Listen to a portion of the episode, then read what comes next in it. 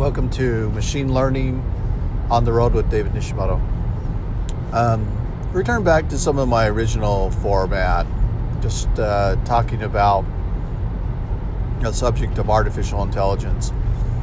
I'm going to propose that um, artificial intelligence is not the doomsday, turn the world into gray goo, the end of all life, even though it has the potential to be the hive mind has the potential to be very destructive. Um, I'm going to say that because of the arguments of supersymmetry, that entropy won't occur for artificial intelligence. I don't think that man is going to be superseded by AI, but I think AI will definitely not fall into entropy or um, nihilism uh, or nihilism. And uh, so, what can we expect from artificial intelligence? Well, first, I think we can expect that it's going to be a tool. Um, the computer was a tool of the mind, and uh, we were able to create a um, ASCII character base, hexadecimal character representation of the encoding of the binary and then through programming languages and computer theory and, and uh, regular expressions, we were able to create compilers. Uh, compilers exist because operating systems existed, and we needed a language for uh, programming operating systems. Uh, and as the operating systems uh, were independent, we needed to have networks and so networks uh, were created with hardware devices called routers and bridges and gateways, each of them playing different roles. A router uh, taking packets and uh, routing it to um, to the next neighbor. Uh, a bridge handling different protocols on the network communication, so the kind of an encoding, decoding, and gateways uh, giving you access to the internal routers. And so when you look at these architectures and the way information is flowing, if you look at neural nets as another form of network where it ha- receives inputs and it um, produces results or outputs or routes to other network types or classifiers or statistical models or data models, then you could you might say that this is the next generation of network is the neural network. And uh, so the level of automation and uh, rules and responsive adaptive um, behaviors of the network are a product of increased hardware computational capabilities like nvidia's um, GPU calculations, uh, Tesla's FSD, fully self driving cars, um, Intel's chip, Micron's new chip, memory, faster memory, larger blocks of memory capable of transferring higher amounts of data at faster speeds. These all give to increase computational capabilities, but also they increase the network. So if you looked at the original claim of artificial stupidity, I said that there were two things that artificial intelligence would be effective in, and that was the voice recognition and the network. And so, if you classify a neural network as a really a network type, then uh, it, it survives in the artificial stupidity paradigm. Um, so, what can we expect from artificial intelligence? Other than the marketing that's going behind it. And the incredible number of companies, startup companies, that are building functionality using the new network topology. I think what we can expect is a um, increase in brain power. This um, will make us smarter. We're not smarter in the sense that we get new neurons or we get more inspiration, but it's giving us better visibility into um, behaviors, of data, trends, classifications of the data. We're getting a better understanding of the data itself. And you might argue, well, companies really don't want to understand their data, they just want to tell a story. And I think politically that is correct, that uh, data is used to tell a story. Um, you don't want to bring bad data to people's attention because it makes them upset. And, uh, and if they don't ask for it, they don't want it. So, in some ways, we do live in silos still, where the machine may be revealing there were problems in the data, but we don't necessarily bring that forward because it's not politically popular in the company. So there is a survival element to a data data scientist job.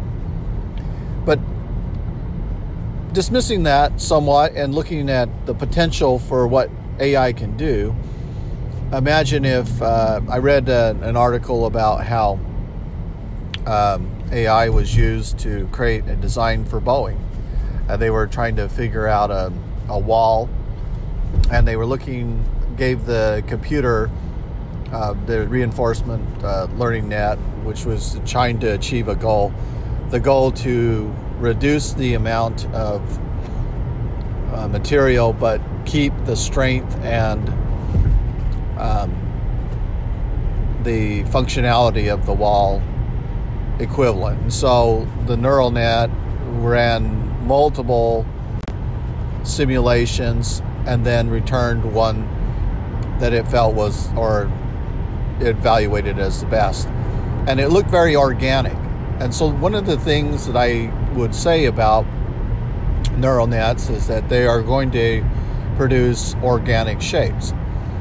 Um, if neural nets were applied to construction, which largely is very rectangular, your house is very is a series of rectangles, and um, there are sl- slight uh, angles on the, some of the walls, curves on the hallways, and so forth to give it more of a modern look.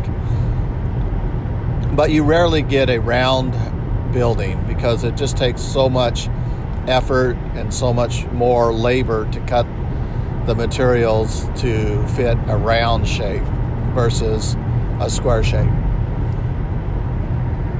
But as neural nets and uh, AI comes into effect, it could optimize the living space. Um, you might be able to utilize space better if you had certain things that were cylindrical in shape versus um, rectangular. And so the usability or the goals of the neural net could produce more of an organic looking structure for your architecture. And instead of using wood, maybe you use steel or some form of cement or um, a very strong polymer and you're able to uh, 3D digitally print your new home. So those are the things that are going to be very different in the future is the role of robotics and building uh, living structures will produce designs that are very different from what we traditionally are familiar with. And that's always the new and kind of maybe you might say terrifying aspect of artificial intelligence is we can't predict um, the out results.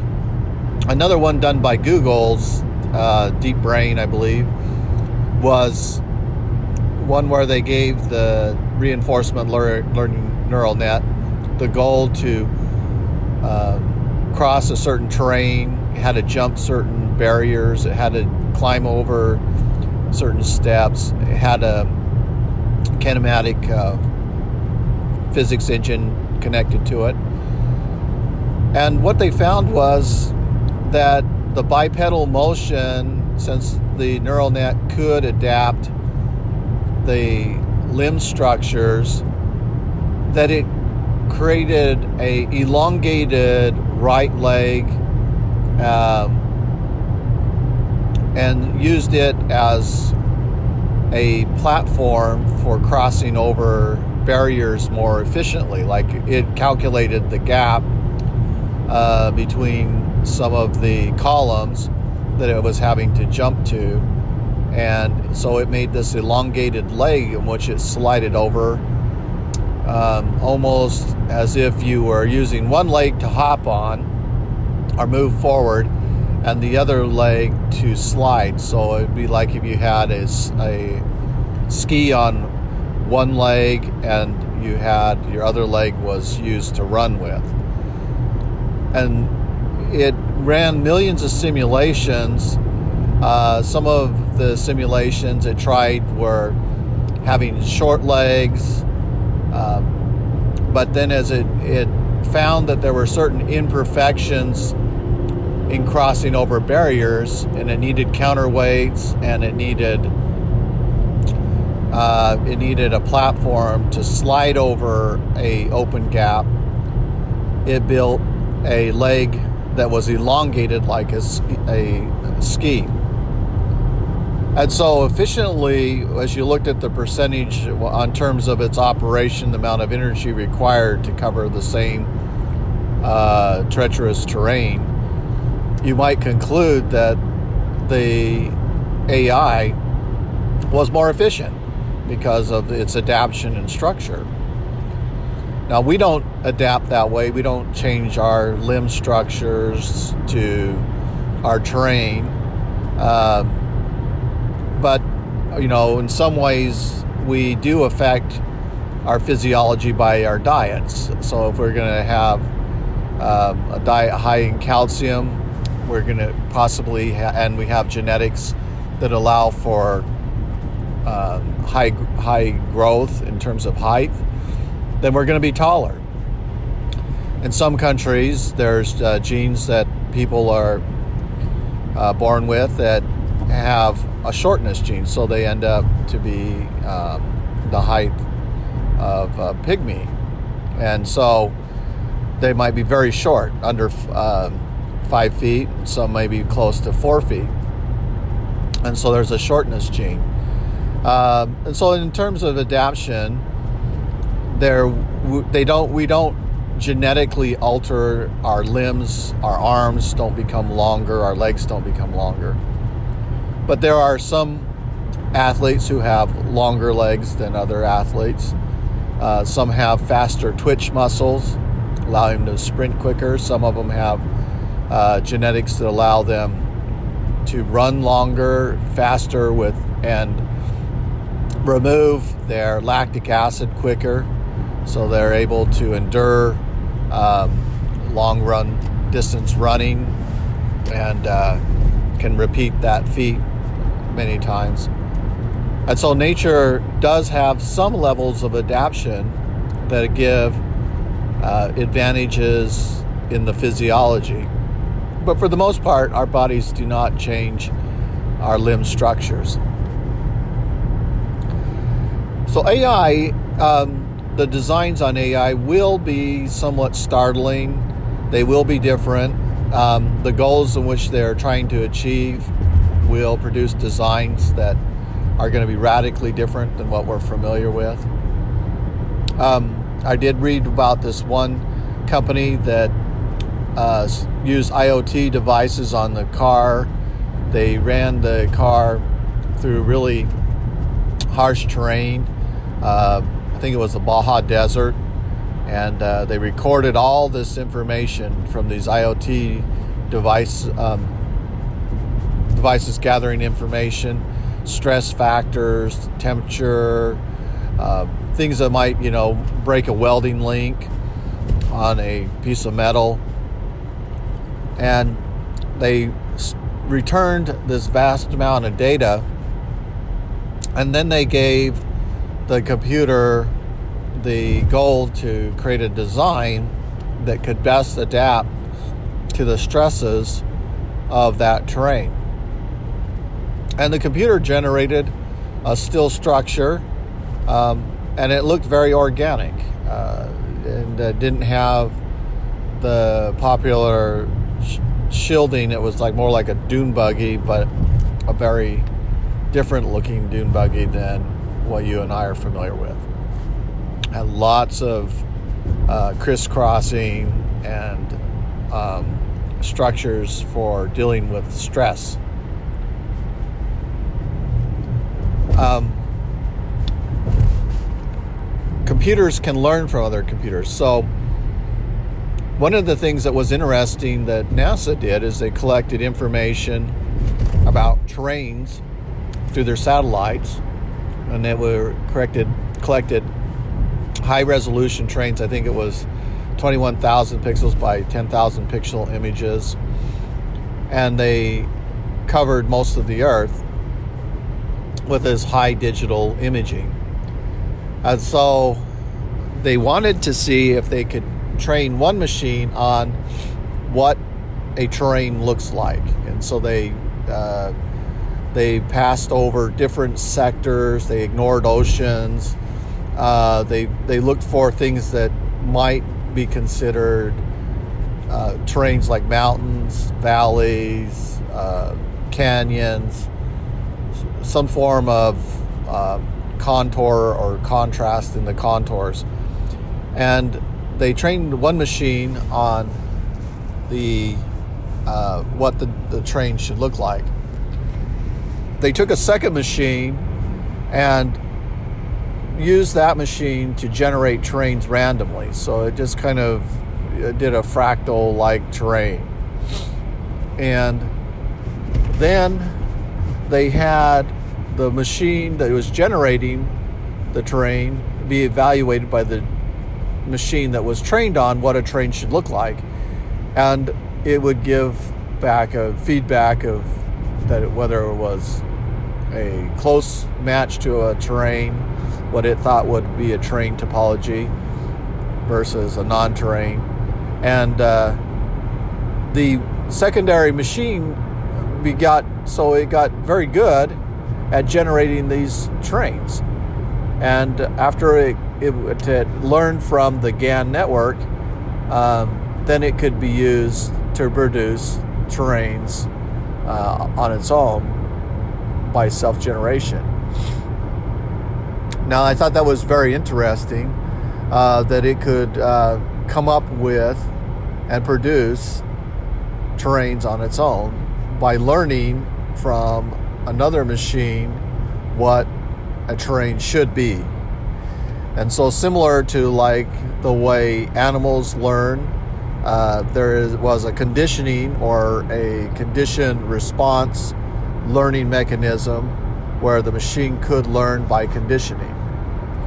Um, and that's always been a, a, popular theory on how machines could learn is by conditioning with human being knowledge or from uh, classifiers that can learn unsupervised uh, on their data.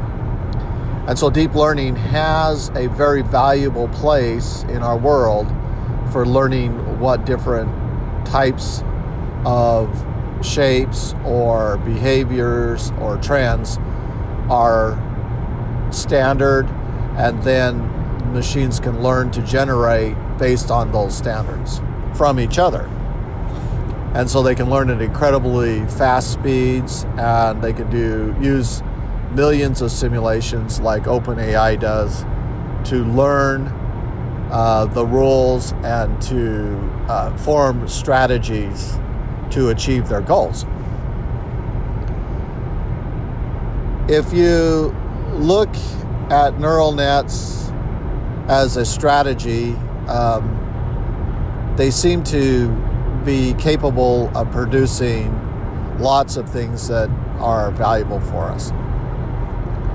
So going back to um, the original premise that we talked about is that you know OpenAI or artificial intelligence should be considered a positive versus a negative. Ask yourself the question why was there more matter in the universe than non matter? Why is plasma the most plentiful substance in the universe. Our universe is electrical based. And so the fact that it is electrical based suggests that there were, is all kinds of space where there's matter. There is probably no space where there is not matter. And where there's space, there has to be time. So if there is not space, there is not time. If there's not time, there's not space. So there's this tautology argument that's going on. So why was matter winning over non matter in the symmetry? And that's always been the, the question. And someone said, well, it was just a, a product of its uh, initial start. You know, there was a complexity element, there was chaos that occurred. And, uh, you know, matter won up won over and non-matter and and the the cancellation uh, equivalence of non-matter canceling out matter was such that uh, there was more matter that eventually resulted causing this state that we have now called our universe. But it seems really strange in my mind to make this argument of randomness that matter uh, increases over non-matter and and uh, due to some initial condition it just was lucky that matter won i think that it's more like that the the supersymmetry and like if you look at even at your face if you take one side of your face is different from your other side so your left side of your face is different from your right side of your face and uh, Yet, when we look at our face as a whole, we have an entity. There's an identity there. And uh, it seems to balance. We don't say, well, that my left side of my face looks really strange to my right side. It seems to blend. And uh, the universe seems to be moving um, in a in a uh, homogeneous form um, it's moving at a constant speed. It's not accelerating. The Einstein theory of accelerating universe is wrong. We don't have an accelerating universe. Matter is dark matter, and matter is not causing the universe to accelerate. Redshifts are not the product of accelerating universe in this case. Um, and so, some of our assumptions about the universe are probably wrong. And uh, as we start to theorize about, you know, what could be the right theory of the universe, um, we're going to get more accurate theories that explain the uh, the universe. Because if the universe was expanding and accelerating, then time would be slowing down. And so we should see that, according to the theory of relativity, we should start seeing that our time clocks are slowing down as we're expand, accelerating as the Earth is accelerating. So, if that were the case, then there would be some point in time where time would be very slow, uh, or if it went to infinity, uh, if our speed went to the speed of light, then our time would go to zero.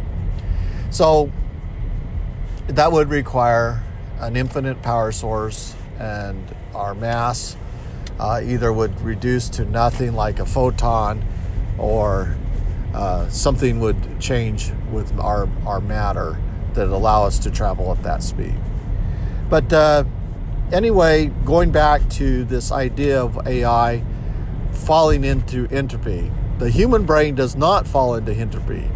Now, most everything in our universe does fall into entropy. Uh, when we talk about information theory, uh, we want information gain when we are looking at systems. But if you're if you have high periods of entropy, you'd have one thing that was uh, red and one thing that was green, and so that we have 100% entropy at that point. And our brains don't seem to be moving towards entropy. Um, now, you could argue that as we get older, our brains get more efficient because our neurons die and as more of our neurons die, the remaining neurons are left to process more of the information, so they must process it more efficiently. But you'll notice that as you get older, uh, your thought processes are slower, and but um, they still are capable of doing a vast amount of work, and so the efficiency of those neurons increase. And so the the brain does seem to defy um, entropy in the universe, where other things are breaking down, decaying. Suns are are burning out. Uh, helium to hydrogen to helium conversion processes are are eventually exhausted, and so there's entropy in the universe. Um, and so, if the neural nets are modeled after the brain, then it seems like that the neural net, the network itself, would not fall into entropy. Now, to date, there hasn't been no stable network um, that has been able to be created that would operate by itself in perpetuity. So that's like the perpetual motion machine. It doesn't exist. Um, now, they tried to build a digital network with ones and zeros and see if it could propagate and then remain stable, but it also fell into chaos. And so, the, if you look at our brains, uh, we our brain mechanism and our spirits combine to create a stable system. And so, perhaps if we were to argue that there was no spirit, then I would say there would be no no uh, stable system possible. Not even our brains would be possible. And I think you'll see that with neural nets is that the neural nets cannot sustain a perpetual stable system forever. And so they need to have human beings to provide stability. So again, I come back to the argument machines cannot survive without humans humans provide the financial and material resources necessary for machines to exist. And so that the idea of machine takeover is um, is absurd because it would re- result in the annihilation of everything.